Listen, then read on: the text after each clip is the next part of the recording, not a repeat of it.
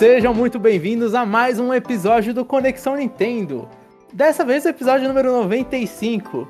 E eu estou acompanhado, tipo, acho que é a primeira vez que a escalação tá desse jeito, inclusive, pelo amigo de Santos, Renê. E aí, pessoal, bora gravar mais um podcast aqui. E o Carioca, eu ia falar o Carioca do Rio de Janeiro, ia ser redundante pra caramba, mas o Matheus.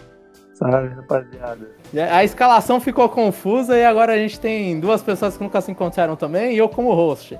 Então, um podcast experimental, no mínimo um podcast experimental.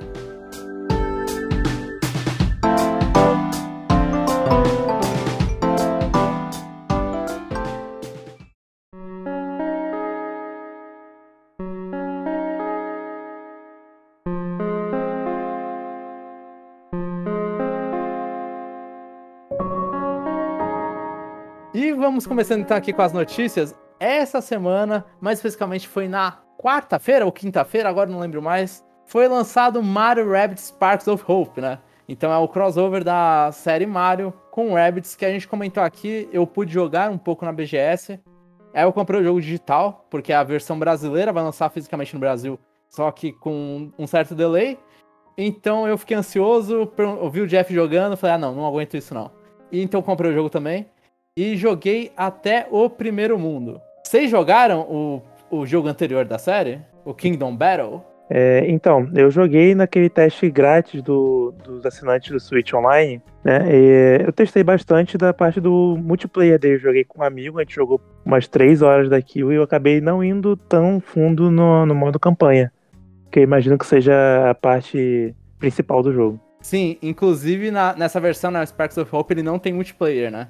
Eles pegaram ah. e abriram mais a campanha, mas o multiplayer eles tiraram do jogo. Entendi. Eu tenho, eu, eu tenho o jogo, né? Peguei em alguma promoção aí, que esses jogos da Ubisoft sempre aparecem em promoções. Peguei a versão completa com tudo que é DLC, não sei o que, que era DLC ou não, sei que tem uma parte do Donkey Kong. Achei o jogo legal, principalmente quando você tá durante a fase.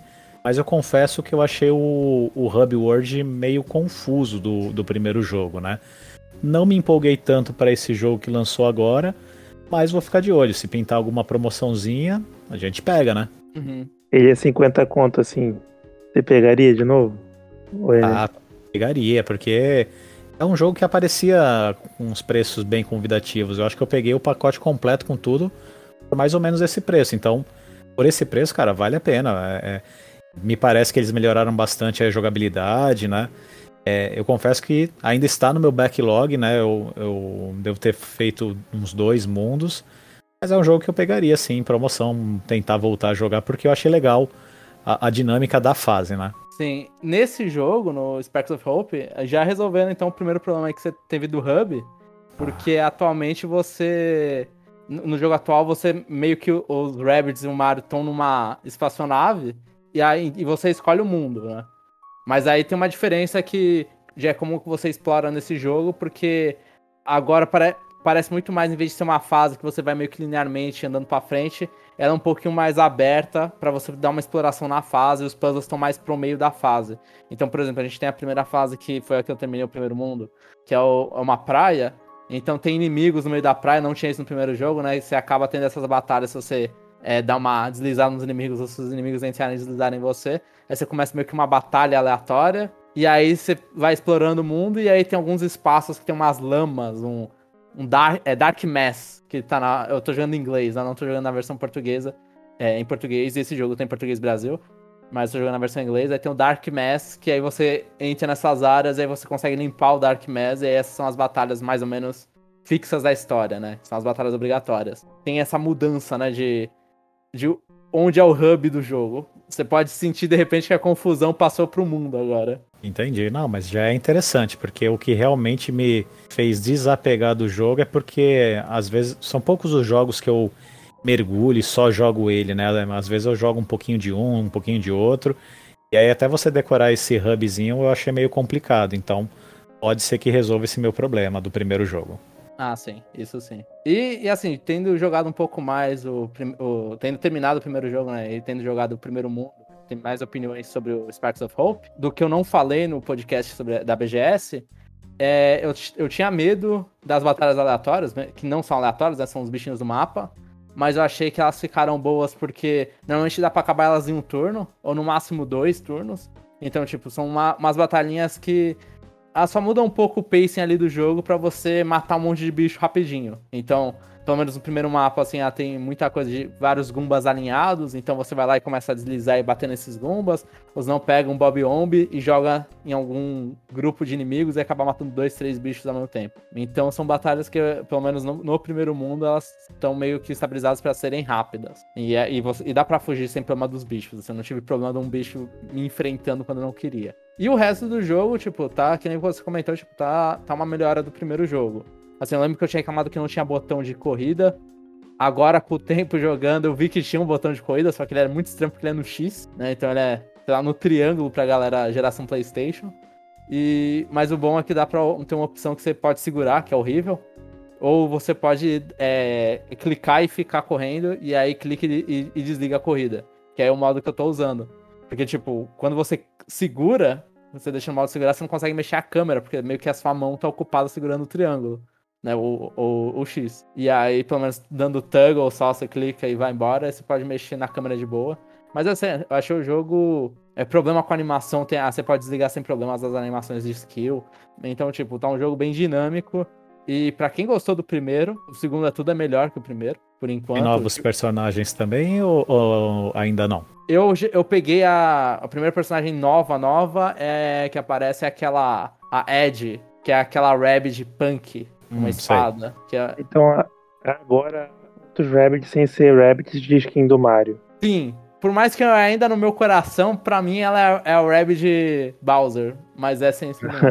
E uma outra dúvida que eu tenho, que eu vi muita gente divulgando sobre isso, é: há mais personagens da franquia Mario? Você sente que a Ubisoft pôde trabalhar mais com a franquia Mario? Ah, com certeza. Com certeza. eu acho que eles tiveram muito mais liberdade. Porque o, o primeiro jogo, eu, tô, eu tenho dificuldade até lembrar se tem, tipo, Gumba, sabe? Eu, se tinha um inimigo Gumba, eu não lembro de. Mas agora eles foram lá e colocaram, tipo, pode, aparece muito mais coisa. Tem muito mais Rabbit também. Eu acho que eles. É, tipo, os Rabbits estão dublados. É, não com frases completas, né? Mas só que eles vão lá e falam uma besteirinha aqui e ali, falam o início da frase deles. Né? E então, tipo, eu acho que eles deram tanto mais personalidade pros Rabbits, quanto puderam usar mais as coisas da franquia Mario. Então, no, no primeiro mundo, tem um personagem lá que tá usando um chapéu do peixinho do mar, ó, o, o Tip Tip, se não me falha o nome. E, e aí tem um personagem com um, uma bandana do Tip Tip. Então é um monte de coisa que a gente não via tanto no, no primeiro, né? A gente via cano aparecendo, mas muitas coisas de mar a gente não via. Ah, bacana, porque eu também senti isso. Do que eu tenho da minha memória, que tá bem defasada, eu acredito que os inimigos eram mais é, os Rabbids mesmo. A gente não via tanta coisa do universo Mario além dos canos, como você bem disse. Uhum. E, e, o meu único problema é, tipo, é um mistério que eles estão fazendo, que, pelo menos no primeiro mundo, o mistério que eles fazem com a vilã principal, que é a Cósmica. É, não lembro agora o nome dela agora. Mas tem a vilã principal que tá na capa do jogo, que a, direto aparece a cara dela e você olha e fala, pô, isso aqui é a Rosalina, porque eles estão fazendo. E eles comentam sobre a Rosalina logo no início do jogo. Então você fica tipo, por que estão fazendo mistério com isso aqui? Sabe? Mas... É, uma, uma pergunta também, Gilmar. É, é necessário ter jogado o primeiro jogo para jogar esse segundo? E uma sequência direta ou não é necessário? É uma sequência direta, mas eles contam tudo que aconteceu. Assim, eles contam o final do primeiro jogo logo no. Foi num menu, na verdade, porque agora eles têm um. Pra tentar explicar a lore das coisas, né? Já que são mundos abertos ali, eles têm um, um, um menu e aí você consegue ver umas historinhas dos itens, dos, dos inimigos e tudo uma das primeiras historinhas que libera é meio que o resumo do primeiro jogo. Então, ah. tipo, aí eles falam, ah, o grupo se juntou na, no, quando aconteceu tal coisa e os Rabbits continuaram no, no, mundo do Mario, né? Então tá criando uma outra timeline de Mario pra Mario Rabbits. Vai, pode ser o primeiro, seu primeiro Mario Rabbits, vai nesse. Ou não, né? Vai no outro porque o outro tá sempre barato, né? É, bacana, bacana. Vou dar uma chance, já que esse tá, já que vocês falaram bem dessas evoluções comparado ao primeiro, eu acho que valeria a pena para jogar somente o modo história, pegar o primeiro e caso queira jogar o multiplayer, pegar o outro, já que ele vive sempre em promoção, fica bem barato mesmo. Sim, sim, sim. Mas os dois são, assim, eu é, ainda tenho que jogar, mas ele me parece que mantém a qualidade do primeiro. Primeiro, é, a gente fez um podcast, eu, o Jeff e o Chapéu, e a gente, tipo, spoilers, a gente gostou muito. Então, Então eu acho que vale a pena, assim, dar, dar uma chance, ou pro primeiro ou pra esse, pra quem não conhece a franquia Mario Rabbids. E o outro lançamento da semana, esse não da Nintendo e nem da Ubisoft, foi Persona 5 Royal, da Atlas. Esse é aquele jogo que muita gente chorou durante todo esse tempo de Switch, o que, 5 anos, ou um pouco, ou um pouco mais, um pouco menos, e não tinha Persona 5 no Switch. E agora a gente recebeu a versão melhorada, que é a Persona 5 Royal, saiu junto pra, Switch, Steam, e Xbox e PlayStation 5. Você é esse vocês jogaram? Sem dúvida. Eu joguei, mas só 20 minutos, porque saiu no Game Pass. eu aproveitei o intervalo de almoço para jogar um pouquinho. Mas é um jogo muito bem falado, né? Não vou poder escorrer tanto, mas sempre me, me chamou a atenção. E acho que vale a pena e é importante estar em todas as plataformas, né? Ainda mais no Switch por conta da portabilidade. O, o Matheus ele jogou o Persona 5 clássico, né? Não o Persona Sim. 5 Royal. Sim, é, disclaimer aqui, eu joguei o clássico lá em 2018, assim que ele concorreu no Game Awards e chamou muito minha atenção. E já em 2017, 2018 foi o que me fez comprar um PS4. Então, se ele estivesse no Switch há 5 anos atrás, eu não teria comprado um PS4, teria comprado somente a cópia física do, da versão de Switch. Obrigado, Atlas. Obrigado. e, e, assim, é, primeiro eu vou perguntar pro René, justamente pelo men menor costume, menos costume com a série. É, René, você já jogou alguma coisa da Atlas? Antes de Nada. Absolutamente nada. Sempre ouvi falar. E por ouvir falar bem, né? E ele tem aquela pegada anime, né? Como eu, eu curto esse, esse mundo, então sempre chamou a atenção, mas como não tinha em plataformas Nintendo, eu nunca corri atrás, né? Então agora chegou a oportunidade, né? Mas nessa, então, nesses primeiros minutos aí, você jogou na versão de Xbox, né? Isso, lá no nosso santo Game Pass, né? é, a, um a, pouco... versão de Switch, a, a diferença deve ser os loads e que é 30 FPS e não 60. Sim, eu achei bem, bem dinâmico o que eu consegui jogar lá do Xbox. Foi bem pouquinho mesmo, até apareceu o primeiro save. Mas achei bem, bem legal, bem bonito. A, a música combina bem com a mecânica. É, já escutei até podcasts do, do jogo. Tem spoilers aí que eu já tomei, mas já devo ter esquecido também. Mas vou aproveitar e jogar. É, pretendo jogar bastante. Vamos aproveitar aí. Mas a primeira impressão foi boa, pelo menos. Foi boa, foi boa. Deu vontade de continuar jogando. E, infelizmente, a gente não vai conseguir pegar comentário de você sobre a, a, parte de bichinhos, porque você ainda mal chegou na parte dos bichinhos, né? Dos demônios aparecendo. Sim, sim. Foi bem, bem, bem por cima, né? Lembrou bastante para mim Jojo, né? Eu vejo tudo que parece um espírito atrás e já falo, ah, isso aqui lembra Jojo, né? As personas, né? Não sei nem se esse é o nome correto, mas Achei interessante e vamos, vamos descobrir o que vai ter aí durante o jogo. E, Matheus, você que jogou, a gente tem que tomar cuidado. Eu também terminei o jogo, tipo, eu joguei muito do Royal, inclusive. Mas não terminei o Royal, acho que eu joguei tipo 70 horas do Royal. Você recomenda o jogo? Eu falei pra mim mesmo, não vou falar de Xenoblade nesse cast, não vou puxar Xenoblade junto com o João aqui, mas eu vou falar de Persona 5, eu tenho que falar de Xenoblade também, porque os dois estão no meu nível mais alto de, de RPG, cara. Que, que jogo fantástico é Persona 5. Dito, é, referenciando que o meu amigo René falou aí, é, era necessário para a plataforma, eu reitero, era necessário para uma plataforma ter Persona 5 no seu catálogo. É um jogo muito bem feito em todas as partes, a arte, a direção, é, roteiro dele. A história é meio fraca comparada às outras da série Persona, que eu fui jogar depois de conhecer o 5. Mas a trilha sonora desse jogo, cara, que espetáculo.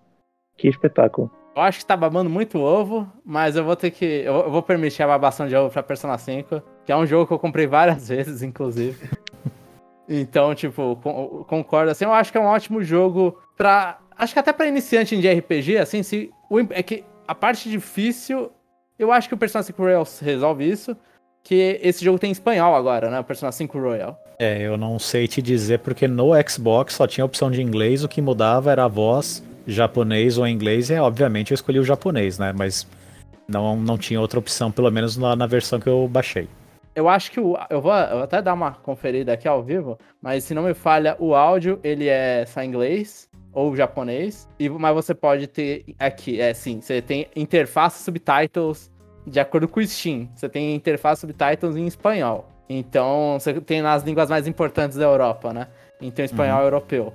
Então, acho, eu vou considerar que tenha espanhol no jogo. Que todos os textos interface sejam, por favor, todos os textos. Então, acho que, tipo, antigamente eu tinha que sempre tomar, colocar o asterisco falando, ó, Persona nem espanhol tem. Então, nem para quem gosta de jogar os jogos em espanhol, não entende inglês tão bem, é, não dava, porque a Atos não tinha o recurso para isso. Agora, com a SEGA dando uma moralzinha aí pra Atos, eles conseguiram trazer o jogo em espanhol. Então, tipo, é um jogo de muita leitura. É, por que eu digo isso? Porque Persona é um jogo de muita leitura.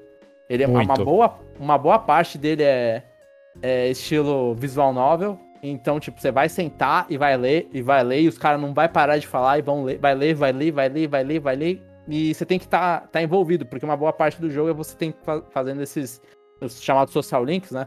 Que você acaba escolhendo com quem, é, com quem você vai passar seu tempo, né? O jogo tem um sistema de calendário, você vai escolhendo com quem você vai passar, passar o tempo. E aí você tem que estar tá entendendo o que, que é, você tem que estar tá entendendo o que, que você está fazendo. E é uma parte do jogo. Você quer ver histórias acontecendo, né? Você quer ver a história daqueles personagens discorrendo. Sim, é, tem bastante texto mesmo, né? Eu joguei quase 20 minutos nessa minha breve jogatina e de ação, cara, deve ser um terço do tempo no máximo, né? Mas o próprio clima do jogo, o visual, o som, a música, te faz ficar é, empolgado em entender da história. Não é aquele jogo que, apesar de ter muito texto, é monótono, te deixa com sono. Pelo menos nesse primeiro momento tem bastante texto, mas não é cansativo. Sim, eu, eu concordo, assim. O jogo ele tem seu, seus momentos, assim, seus momentos altos, seus momentos muito baixos, mas pela, por, pela história, por design de dungeon, tudo, mas no geral, tipo, ele, ele é bem bom, assim, vale a pena pelo menos tentar. É, eu indico a quem for jogar, assim como o Reni, pelo menos pelo Game Pass, é, que tente jogar até a primeira dungeon, que um dos pontos altos do, do jogo é logo no começo, é a primeira dungeon. Sim, infelizmente é. É tipo, é a, é a melhor, depois vai ficando aquém. E é, pra mim, uma das partes do jogo é isso, né? Que o, o jogo de 100 horas, o, um dos ápices é o início.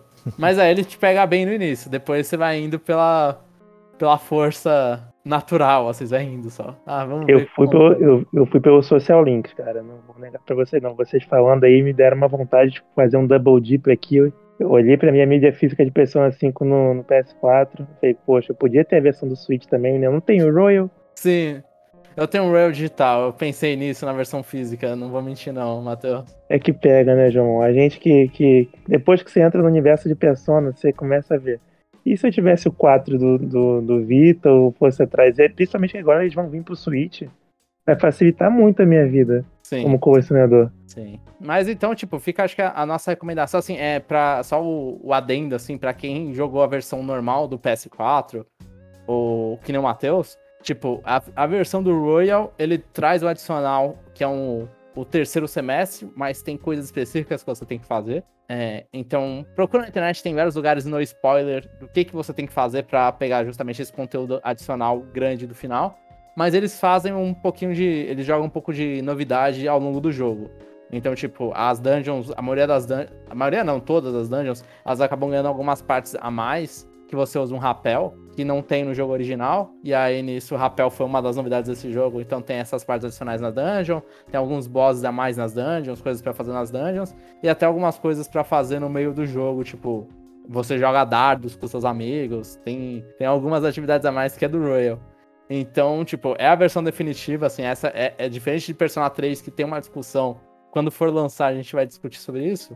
Mas o Persona 5 Royal é a versão definitiva do jogo. Tipo, ele, ele traz bastante novidade, assim. Que até que me animou, uh, aquela coisa, é um jogo que eu joguei em 2017 umas 100 horas, cento e pouco. Eu consegui pegar ele de novo em 2020 e colocar mais 70 horas. Eu parei porque eu fui jogar outra coisa. Mas eu tava gostando das minhas 70 horas. Eu só não gosto de tanta conversa que tem no jogo, mas na primeira vez não me incomoda tanto. Então, recomendado também aqui por mim. Eu só queria dizer que dar, dar, um disclaimer aqui que o gancho foi visto primeiro no Smash, hein? Sim, o, Sa sim. o, Sakurai mostrou o gancho antes do Persona 5 Royals ter sido divulgado. Palmas pro Sakurai. Sim, sim. O rapel foi, foi, foi do Sakurai. Na próxima notícia, a gente teve uma polêmica na semana, que ainda bem a gente não cobriu na semana passada, porque foi começou essa polêmica justamente no dia que a gente gravou o podcast, e foi sobre a dublagem de Bayonetta 3. Né? Vou dar um resumo aqui, a gente vai conversar sobre em cima.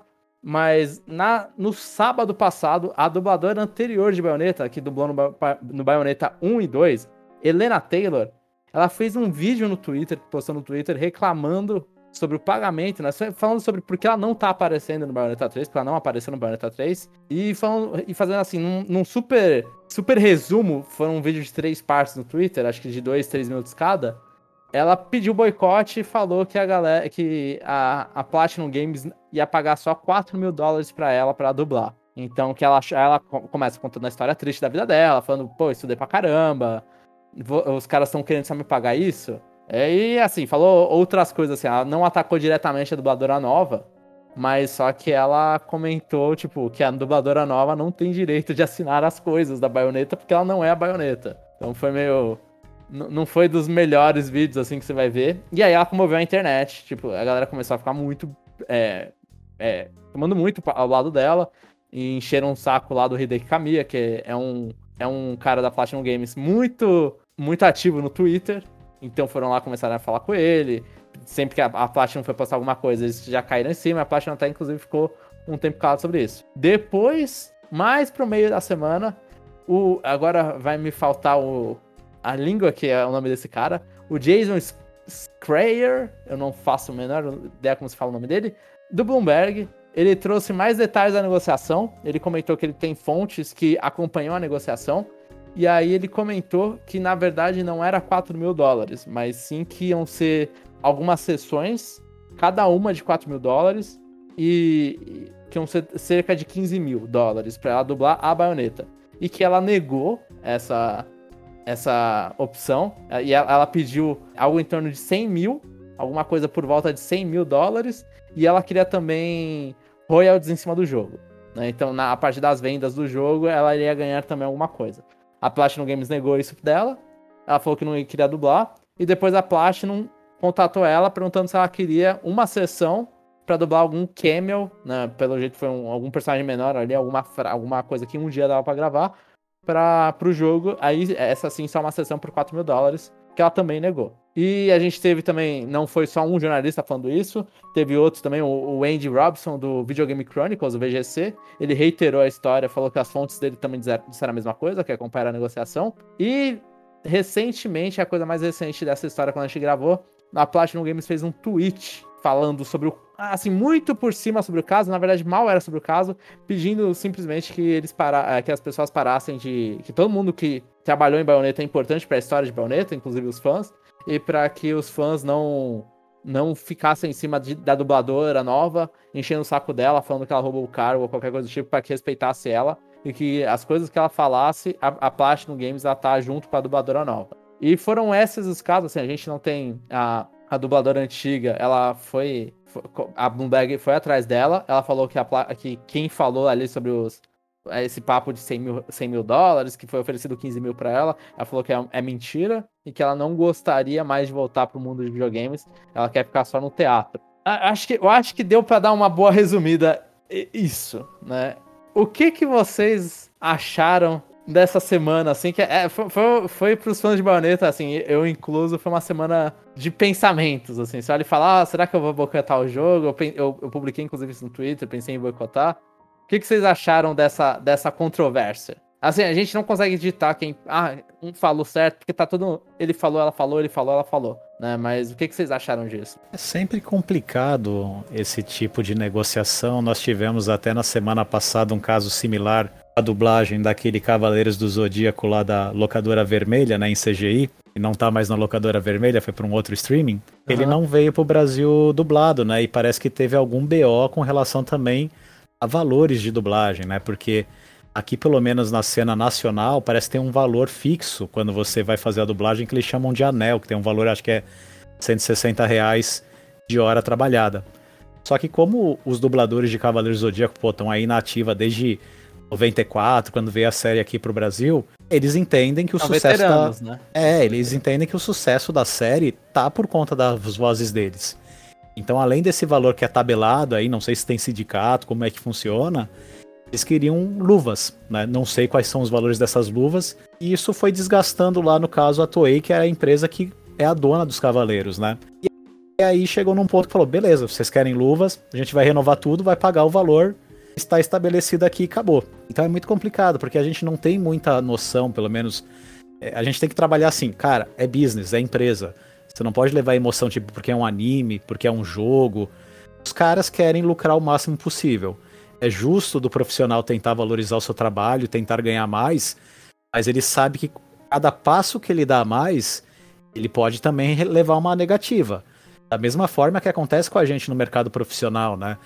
É, eu sou da área de TI, eu tenho o meu salário. Tô já num nível pleno sênior, cara. Então, tipo assim, eu tenho um salário maior do que um júnior. Mas o que mais acontece nas empresas é você pegar um pleno e botar um, dois júnior para trabalhar que vai receber bem menos. Eu entendo que na dublagem deve ser algo muito parecido, né? Então, se você tem uma atriz que ela quer X e uma outra atriz ela quer menos do que esse X, o cara ele fala, mano, eu tentei, ela fez uma proposta que não me pareceu razoável, eu vou no menor custo. Vai gerar rating, vai gerar tudo, com certeza. Mas assim, eu particularmente não sou muito a favor do boicote, porque aí você não vai estar só lascando a Platinum, você vai estar lascando Sega, vai estar pa- lascando Nintendo.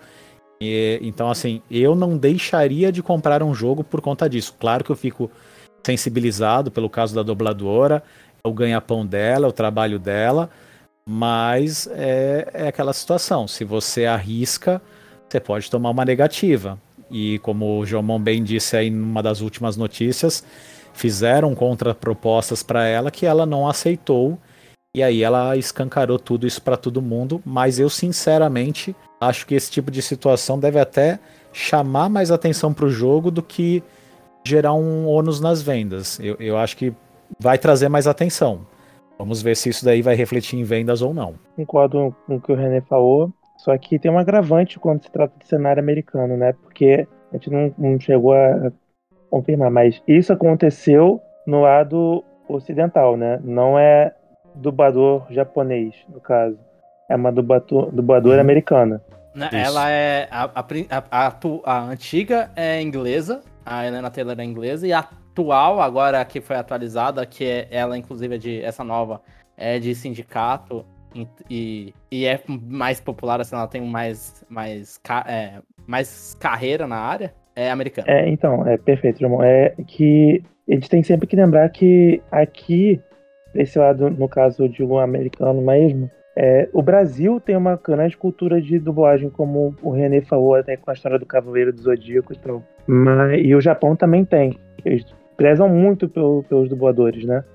Que é uma coisa que você não vê tanto no mercado americano, inglês, mercado de língua é, é, nativa americana, no caso, né? E assim, eles, a, a sindicalização tipo- nesses países, são, principalmente nos Estados Unidos, é uma questão muito grande. A falta de de um sindicato forte acaba fazendo que os dubladores eles tenham que tomar ações por si mesmo, sabe? É o que o René falou, ela chamou esse buzz, ela podia tanto, é um buzz que pode ter tanto ônus quanto bônus a ela. Ela se divulgou, acabou divulgando é, o jogo também. Pode ser que traga ao jogo é, mais vendas, o que, é o que eu acredito que vai acontecer, porque divulgou o Bayonetta, que é um jogo que nós sabemos aqui, que estava preso lá na gaveta da, da SEGA por uma Platinum, e a Nintendo trouxe de volta como exclusivo, e ele vendeu, que acho que dentro do Wii U, um milhão de unidades, acho que foi, no máximo foi Eu isso. acho que o Bayonetta 1 vendeu, chegou a vender um milhão. É, então, sabemos que a série não vende Ou foi tanto só no- assim. Ou foi só no Wii U? Eu acho, foi que foi, eu acho que foi. O do Switch eu sei que ele vendeu em torno de um milhão de unidades. Uhum. Então, assim, não é uma série, não é um best-seller da Nintendo. É, é é uma série de nicho. É uma série de nicho.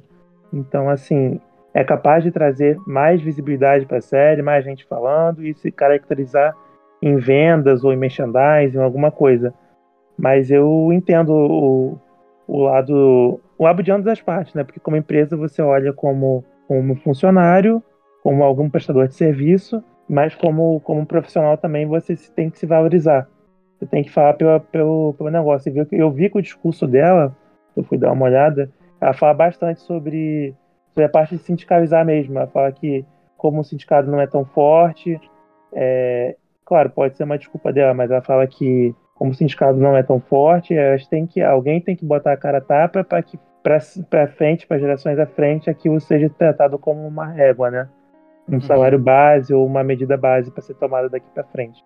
É, mas aí o problema de você botar que nem o sindicato pode acontecer uma situação bem parecida com essa que eu falei da dublagem de Cavaleiros. Existe um teto, só que os caras eles querem as luvas, né? Então assim, eu entendo que o dublador quando ele vai fazer algum trabalho, ele não sabe se aquele filme, série ou jogo vai fazer sucesso. Então é natural, a partir do momento que aquele conteúdo de mídia explode, ele pensa: "Poxa, eu estou dando minha voz aqui ao personagem". Então, é justo que eu receba mais do que o primeiro trabalho. É que pra gente fica meio difícil de balizar. Será que esse valor que ofereceram para ela é um valor ok? Porque, pelo visto, era por sessão. Aqui no Brasil parece que é por hora. Então a gente não sabe. Fica meio difícil da gente dar um parecer.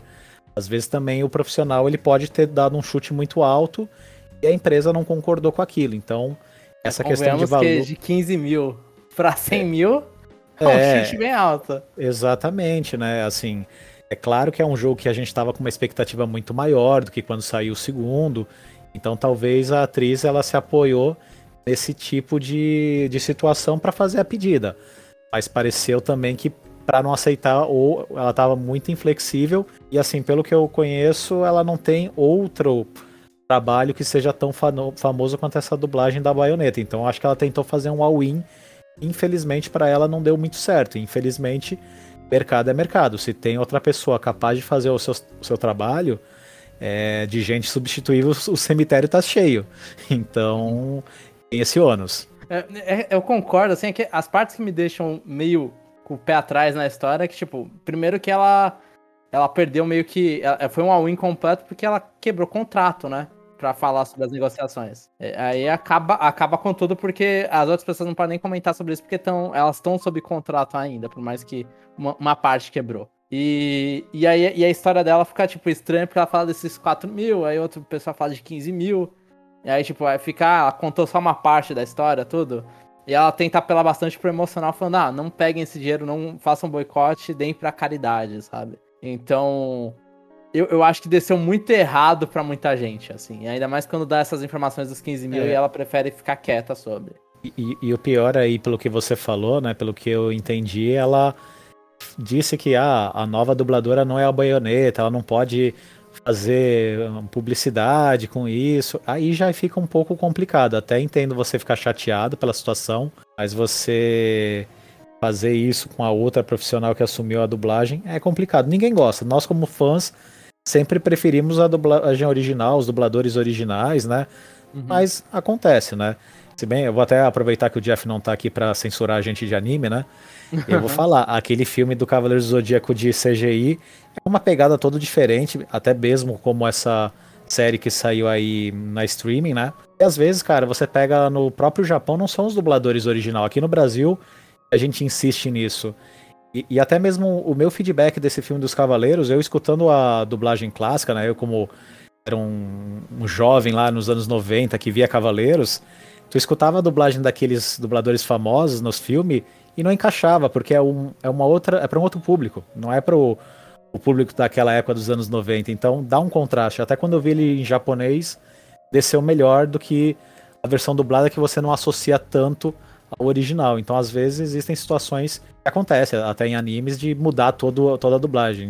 Mudar o elenco, Acontece. Sim.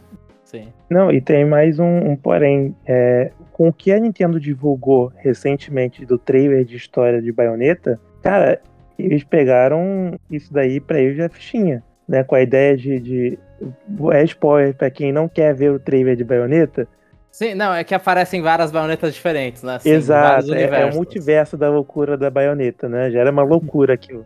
Agora é literalmente multiverso. É, eles podem botar diferentes baionetas, diferentes baionetas com vozes diferentes. Eu acho que todas estão com a mesma voz. Eu acho que todas não, são assim, a nova dubladora. Eles, mas é, é então, dava mas eles têm o direito, de, de, direito, entre aspas, no caso, eles têm essa licença poética para poder mudar, alterar a voz, alterar formas, etc. Né? Se tratar de multiverso. Então, uhum. para para Platinum, isso aí, para eles, em termos de história do jogo, no que vai impactar, é mais ou menos o que o René falou. é uma outra abordagem da baioneta que a gente conhece. Sim. E que, mas eu acho que a, a nova tá tentando simular. É só, só é engraçado porque é uma americana. Pra gente não faz tanta diferença que a gente não é flu, não é nativo em inglês, né? Então, quando tem um americano tentando simular um inglês, pelo menos eu não percebo. Né? É, eu também não. E outra, eu jogo em japonês. Eu boto o áudio em japonês. Ah, então, é, aí não vai fazer diferença nenhuma. Então, acho que, tipo, no final das contas, assim, vai, talvez pra galera nativa, seja um pouco estranho ouvir uma americana simulando inglês britânico, mas. Então é isso, tipo, a gente não teve nenhuma opinião polêmica aqui. Mas vocês acham que vai vender mais ou menos com essa polêmica? Ah, eu não ia pegar. Eu tava pensando em não pegar, tipo, eu gosto, eu, eu fico triste porque eu adoro a Platinum. Eu tava olhando e falei, pô, que sacanagem, não sei o que. Talvez eu, eu, eu, provavelmente eu ia apoiar. Só que aí veio já. Agora eu me sinto com a desculpa, já que veio esse papo aí dos 15 mil. E eu também fui refletindo na semana, pensando, mano, por que eu tô fazendo boicote pra uma pessoa que ela não aceitou, não é tipo, você não foi um trabalho que você foi escravizada para fazer. Ou nem foi chamado, né? É. Acontece às vezes. É, tipo, não, ou não foi chamado, mas mesmo não ser chamado, tipo, pô, não chamaram a paciência, né? Pô, mancada dos caras. Mas, tipo, você foi um contrato lá, te jogaram um preço que você achou que não valia, aí você falou não. É tipo, a vida, sabe? É uma, é uma parte da vida. É, eu fico até pensando, tipo, pô, foi, foi, é legal começar a conversa do. Ah, o quanto que tá valendo dublador, principalmente nos Estados Unidos. Tipo, ah, o, o, o valor desse, de, desse trabalho, tudo, porque, tipo, eu acho que até o. Foram vários dubladores, eles acabaram entrando na, na conversa e falando, ah, eu recebi tanto. Acho que até o o dublador do Revale, eu esqueci o nome dele, é Sim alguma coisa, Sim Shiplock, eu não lembro, do Revale de Breath of the Wild, ele comentou que ele ganhou mais dinheiro dublando Freedom Planet, que é um, um jogo muito parecido com Sonic, um indie muito parecido com Sonic. Ele ganhou mais dinheiro dublando esse jogo, porque ele acabou ganhando ali uns royalties por venda, do que ele ganhou dublando Zelda. E no Zelda ele dublou o Revale, a, o Great, a Great Deku Tree, tanto no, no jogo base quanto no, no, no Hyrule Warriors.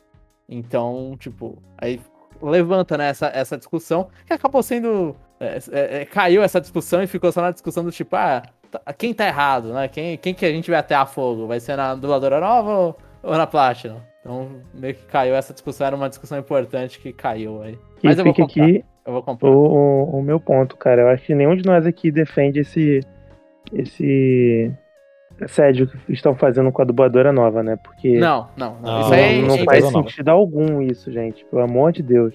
Isso é imbecil. Assim, nem, até, até o assédio com o Hideki Kamiya não faz muito sentido. Tipo, como não, se ele fosse não... o cara final da, da decisão, sabe? É, não assediem ninguém, gente. Cobrem, vocês têm total jeito de ir lá cobrar a marca, cobrar a desenvolvedora, distribuidora. Mas sejam educados, mandam, mandam um e-mail, mandam um, um salve no tweet. Entendeu? Na, da empresa, né? Não o pessoal da galera. Exato, perfeito. Não, não ataquem pessoas, ataquem empresas. É. Não bater no, no Junichi Masuda por causa de Pokémon, mano. Nossa, essa, essa daí é, essa é da, da antiga, hein? É, é, é, sempre, é antiga e atual. É triste isso. Mas é, então, Matheus, terminou aqui com uma, uma boa lição. Na próxima notícia, numa série de, de atrapalhadas, a Nintendo lançou a atualização 1.2.1 de Nintendo Switch Sports, trazendo erros em telas de carregamento antes de iniciar o jogo. E depois ela, lançou mais duas atualizações, a 1.2.2 e 1.2.3, para corrigir isso, né? Porque ela, ela corrigiu meio bug no, em uma atualização, mas falou, ó, tem gente que ainda vai ter alguns probleminhas, esse esperem. E agora parece que tá tudo estável. Eu não sei, eu ainda não, não teve mais gente reclamando sobre isso. É, se, Assim, eu, eu queria só trazer esse momento aí, atrapalhões da, da Nintendo. Mas vocês acham que isso é feio? O, o, o, René é mais suspeito porque ele é de TI, então ele entende o que, que tá acontecendo ali por trás. Ele, ele, ele vai pegar o lado da Nintendo. Mas vocês acham que isso fica meio, meio juvenil acontecendo assim? Tipo, lança uma atualização, porque a atualização 1.2.1, pelo jeito, foi para diminuir hackers no jogo. Foi, foi trapaceiros no online. Né? Então, tipo, eles fizeram uma atualização para isso e acabaram quebrando sem querer o jogo. A pergunta é: a 1.2.3 corrigiu ou ainda tá com problema? Eu acho que tá corrigida. Eu não, não vi mais nada da, um, da, da nova 1.2.4. É, se, se já corrigiu, não tem mais nenhum incidente aberto lá no, no, no programinha lá da, da Nintendo, tá valendo. O importante é corrigir, entregar para os clientes o mais breve possível o negócio funcionando. Agora, se ainda tá bugado, aí é complicado. Mas faz muito tempo que eu não jogo o Nintendo Switch Sports. Se não fosse aqui o Conexão Nintendo, eu nem estava sabendo dessa gafe. E, e Também não saberia, não. E saiu o famigerado Golf ou ainda tá na final promessa? de ano, final de ano. Ah, ainda vai sair. Ainda vai sair, sim. Então, o Nintendo Switch Sports, assim, você vê por essa atualização, pelo Golf que anunciaram, aí foi num direct falaram, pô, calma aí, gente, vai demorar ainda um pouquinho mais. Eu, eu, eu fico com a impressão que é, é pô, um jogo de sucesso da, do Nintendo Switch, mas é um jogo de atrapalhadas do Nintendo Switch. É, o, o, o, jeito de fazer a gestão ágil aí desse jogo tá meio complicado, né? Não tá concordo. conseguindo subir as coisas. Concordo, concordo. Nessa semana também foi anunciado o Digimon World Next Order, que vai lançar para o Nintendo Switch e para o Steam também, dia 22 de fevereiro de 2023. Esse jogo, antes ele era exclusivo de PlayStation 4 e PlayStation Vita, e ele é meio que uma continuação espiritual do primeiro Digimon World, que é o joguinho que é famigerado pelo seu Digimon fazendo cocô. É, esse Digimon World 1, cara, eu joguei esse jogo no PS4 e no Vita. Não passei muito do começo, igual no, no primeiro Digimon World também. Não fui muito longe, não, mas ver, ter o Pokémon fazendo cocô é uma das melhores sensações que você pode ter como fã de RPG. Você sente na época do Tamagotchi, só que agora em 3D. E, esse, e com isso eles também anunciaram um monte que eles estão trabalhando em vários projetos de Digimon, né? Acho que a maioria ali vai pro Switch, porque Digimon não é a franquia que mais requer gráficos, né? A gente teve Digimon Survivor, Survive, né? Uhum. Digimon Survive aparecendo no Switch, o Digimon Cyber Sleuth aparecendo no Switch. Eu, assim, eu não gosto de Digimon World 1. Aquele bagulho do cocô não me descia. E ficar olhando pro bichinho fazendo as coisas também. Eu, eu acho que eu joguei algum desses Worlds novos na, no PSP, mas não lembro se era o Next Order, uma versão traduzida por fãs. E eu lembro que, tipo, não tinha me, não tinha me descido muito. Mas eu acho, tipo, sempre bom ter mais jogos de Digimon disponíveis em mais plataformas, né? Porque PS Vita e PlayStation 4, sim, o PlayStation 4 tem o, o, a parte com o PlayStation 5, né? A retrocompatibilidade, mas tende a assumir, né? Então você tá lança, continuando relançando esses jogos, eu acho uma coisa, uma coisa importante. E me pegou muito de surpresa, porque esse jogo ele é antigo, né, Jamon? Sim, sim. Ele é. Ele. Eu fico na dúvida se esse é entre o Cyber Sleuths ou é antes do Cyber Sleuths. Ele é antes do Cyber Sleuths, isso aí eu sei. Então é. Então faz tempo pra caramba. Faz assim. muito tempo. Esse jogo e... veio do nada, os caras só mandou. Ah, vamos lançar isso aí. E eu vi recentemente também, acho que na, na Bandai Namco, eu vi alguma notícia sobre ele possivelmente vir traduzido para português também.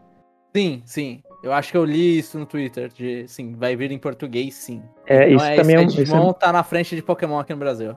É, eles começaram com Survive, ainda bem que eles estão continuando, né? Não ficou só no Survive. Decidiram trazer o Next Order também. Do, é, Por mais que é, seja um port, né? Antigo, é. um jogo mais antigo. Acho Sim, que ele entra é. até na, na, meio que na categoria do Tales of Vesperia, que era um jogo que eu não esperaria que viesse em português e veio em português, por mais que fosse um jogo de 360. É, ainda são RPGs grandes, né? Então, assim, geralmente esses RPGs eles deixam pra lá pra não traduzir, porque tem custo. Principalmente esses jogos que já são mais esquecidos, assim, já estão há um tempo parados. Deixa eu atuar aqui como orelha de Digimon, né? O conhecimento de Digimon não é tão vasto, né? Ainda mais na parte de jogos. O único jogo que eu joguei era aquele do PlayStation 1 que eu dei uma googlada aqui também se chama Digimon World, né? Esse jogo é tipo um sucessor espiritual desse primeiro jogo do mas, PS1. Mas qual World? O primeiro? É, é o, é World primeiro 1. aqui. O primeiro do PS1 mesmo. É, esse eu tinha. Esse daí é o que eu tinha. É, eu, pelo que eu sei, ele é uma, meio que um, um remake dele mesmo. Hum, Essa entendi. série, acho que ela é Re dois pontos, a série do Digimon Digitais e, e tem o Reward. Esses são. Eles meio que são remakes dos, dos Digimons antigos. Isso, isso. É, o que o Digimon World. Ah, é que é Digimon, na, na, como veio pro ocidente, é meio, meio estranho. Porque, tipo, Digimon tem a parte de Digimon World e Digimon Story também. E aí, tipo, Story é mais RPG, World era para ser simulação, mas nem tanto. E aí, tipo, primeiro simulação, simulação. O primeiro é muito simulação, tipo, você treina o bichinho, leva ele pro banheiro, é muito mais o Tamagotchi mesmo, que o Matheus tinha comentado. E esse é dessa essa pegada. Você não tá controlando o bicho num. Você não vai abrir um menu e falar, ah, ataca agora, aí é o turno do cara, aí é o seu turno, não vai ser assim. É mais cuidar de bichinho virtual, só que são os Digimon. Que é a origem, né, dos Digimon, na verdade. Uhum. E para a última notícia da semana, a gente teve uma surpresa que do nada veio o remaster de Alan Wake, que foi lançado para Nintendo Switch. E aí, alguém aqui é fã de Alan Wake? Eu, eu joguei o primeiro no Steam e eu só sei que esse tá rodando muito mal pelos comentários. É, eu não saberia que o Alan Wake teria sido é, lançado assim nesse Shadow Drop no Switch se não fosse por você, João, gravar aqui o podcast hoje. Mas eu gosto muito de Alan Wake. Assim, é, eu vou abrir aqui um pouco do, da minha pessoa. Eu não gosto de terror, nada de terror. E assim, pra eu ver Alan Wake foi eu jogando com amigos, assim, ele jogando.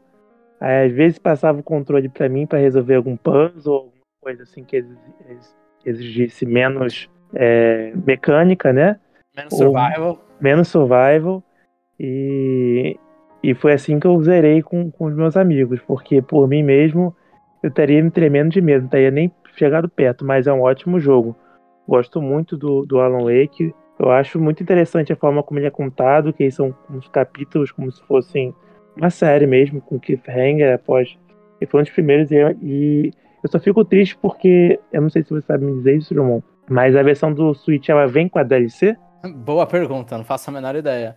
Essa Porque... é a versão do remaster. É o remaster que já saiu pra PS4. Ah, tá. E então, ele é o port do remaster. Pelo que eu tenho noção, ele vem com, com a expansão American's Nightmare. Porque esse é um dos problemas que tinha na época. Ele, é, sem a DLC, ele não tem o final completo. Ah, então ele deve ter. E aí, aí fizeram tipo, até vídeo de comparação tipo, dele com a versão de Xbox. A de Xbox, como é uma versão que não é um, port, um remaster, né? Então ele não roda tão mal assim no Xbox. O Switch aí tá deixando a desejar porque ele é um port de uma versão do PS4. Mas essa história de port é complicado. Tem que ver quem fez o port, quanto tempo tinha para fazer o port, porque se ele não foi anunciado e caiu como Shadow Drop assim. Ah, não, ele, ele tinha sido anunciado. Ah, ele foi anunciado, mas não tinha. É, mas não, tinha, tinha data? data? É, exatamente. Ele veio de Shadow Drop só. Ele é, uma história interessante. é. Não é mas um é esse, então, vida, quem... mas eu, eu, sei que o jogo ficou barato no, no México, eu acho. Muita gente acabou comprando o jogo. Então, se alguém comprou e jogou e falou, pô, tá muito bom, deixa no comentário. Eu acho que vale a pena, assim, pra, pra saber. Porque eu vi a opinião de uma pessoa falando que tava muito ruim. Então. O jogo é bom. Se vocês quiserem jogar em outras. Fica à vontade, joguem o Alan Wake. Enquanto o Alan Wake 2 não vem.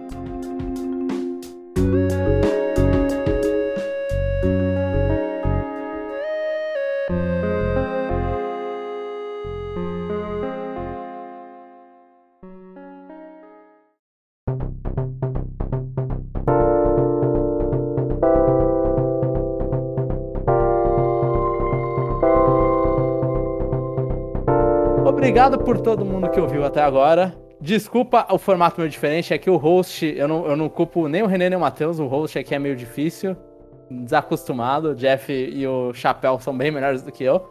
Mas se você gostou do que ouviu, deixe comentários, tem críticas, reclamações, também deixe comentário no site conexãonintendo.com.br. Também estamos nas principais plataformas de streaming: Spotify, iTunes, Deezer, Amazon Music. E se você quiser que a gente coloque em algum, é só comentar também que a gente vai lá na medida do possível. Se não der muito trabalho, a gente faz também. E não esqueça de deixar o seu like, é, barra 5 estrelinhas no Spotify, mobile, dá para deixar lá no iTunes, que ajuda a gente a divulgar nosso trabalho nessas redes. Então, obrigado a todo mundo que ouviu aqui. É só o aviso, nessa semana, de novo, desculpa a gente para quem comentou, inclusive aqui, provavelmente pro René, é, a gente não vai ter o parte 2. Porque. Justamente pela equipe mais desfocada e porque a semana está difícil. Então é. a gente não vai ter o parte 2, o parte 2 vai ficar para próxima semana, para uma das próximas semanas, mas teremos o parte 2 onde leremos todos os comentários que a gente ainda não leu. Então, caso você não tenha feito o seu ainda, faça lá que a gente vai ler em algum episódio, mas iremos ler, pode ter certeza. Promessa é dívida. É aquele negócio, né? Eu, eu, eu, ler o meu próprio comentário seria kinda awkward, né? Então. totalmente, totalmente. Mas, pessoal, vamos comentar aí. Senão, daqui a pouco a sessão de comentários vai ser René Pergunta. Então.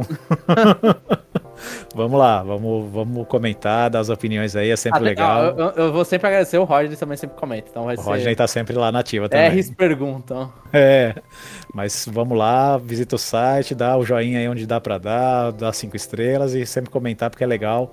É o combustível do trabalho aqui da gente. Agora vocês me pegaram, eu quero um René responde e o René pergunta. Meu Deus. Onde ele pergunta pra si mesmo e ele responde a si mesmo. Mas, rapaziada, vamos, vamos, vamos seguir aí a dica do Renê. Vamos comentar. Eu puxando minha própria orelha aqui no meu metaverso. É, vamos, vamos lá nas plataformas, vamos fazer uma campanha. Vamos movimentar esse Twitter aí, rapaziada. Vamos A, a gente tá vamos divulgar. Estamos tentando. Não, você não. Vamos fãs. Eu ia agradecer que vocês estão aqui, mas vocês já estão de casa, então não vou agradecer a presença de ninguém aqui, não. Vocês já estão. Não, é. Já são de casa. Então é isso, gente. Obrigado para todo mundo que ouviu. E até um próximo episódio. Até. Falou.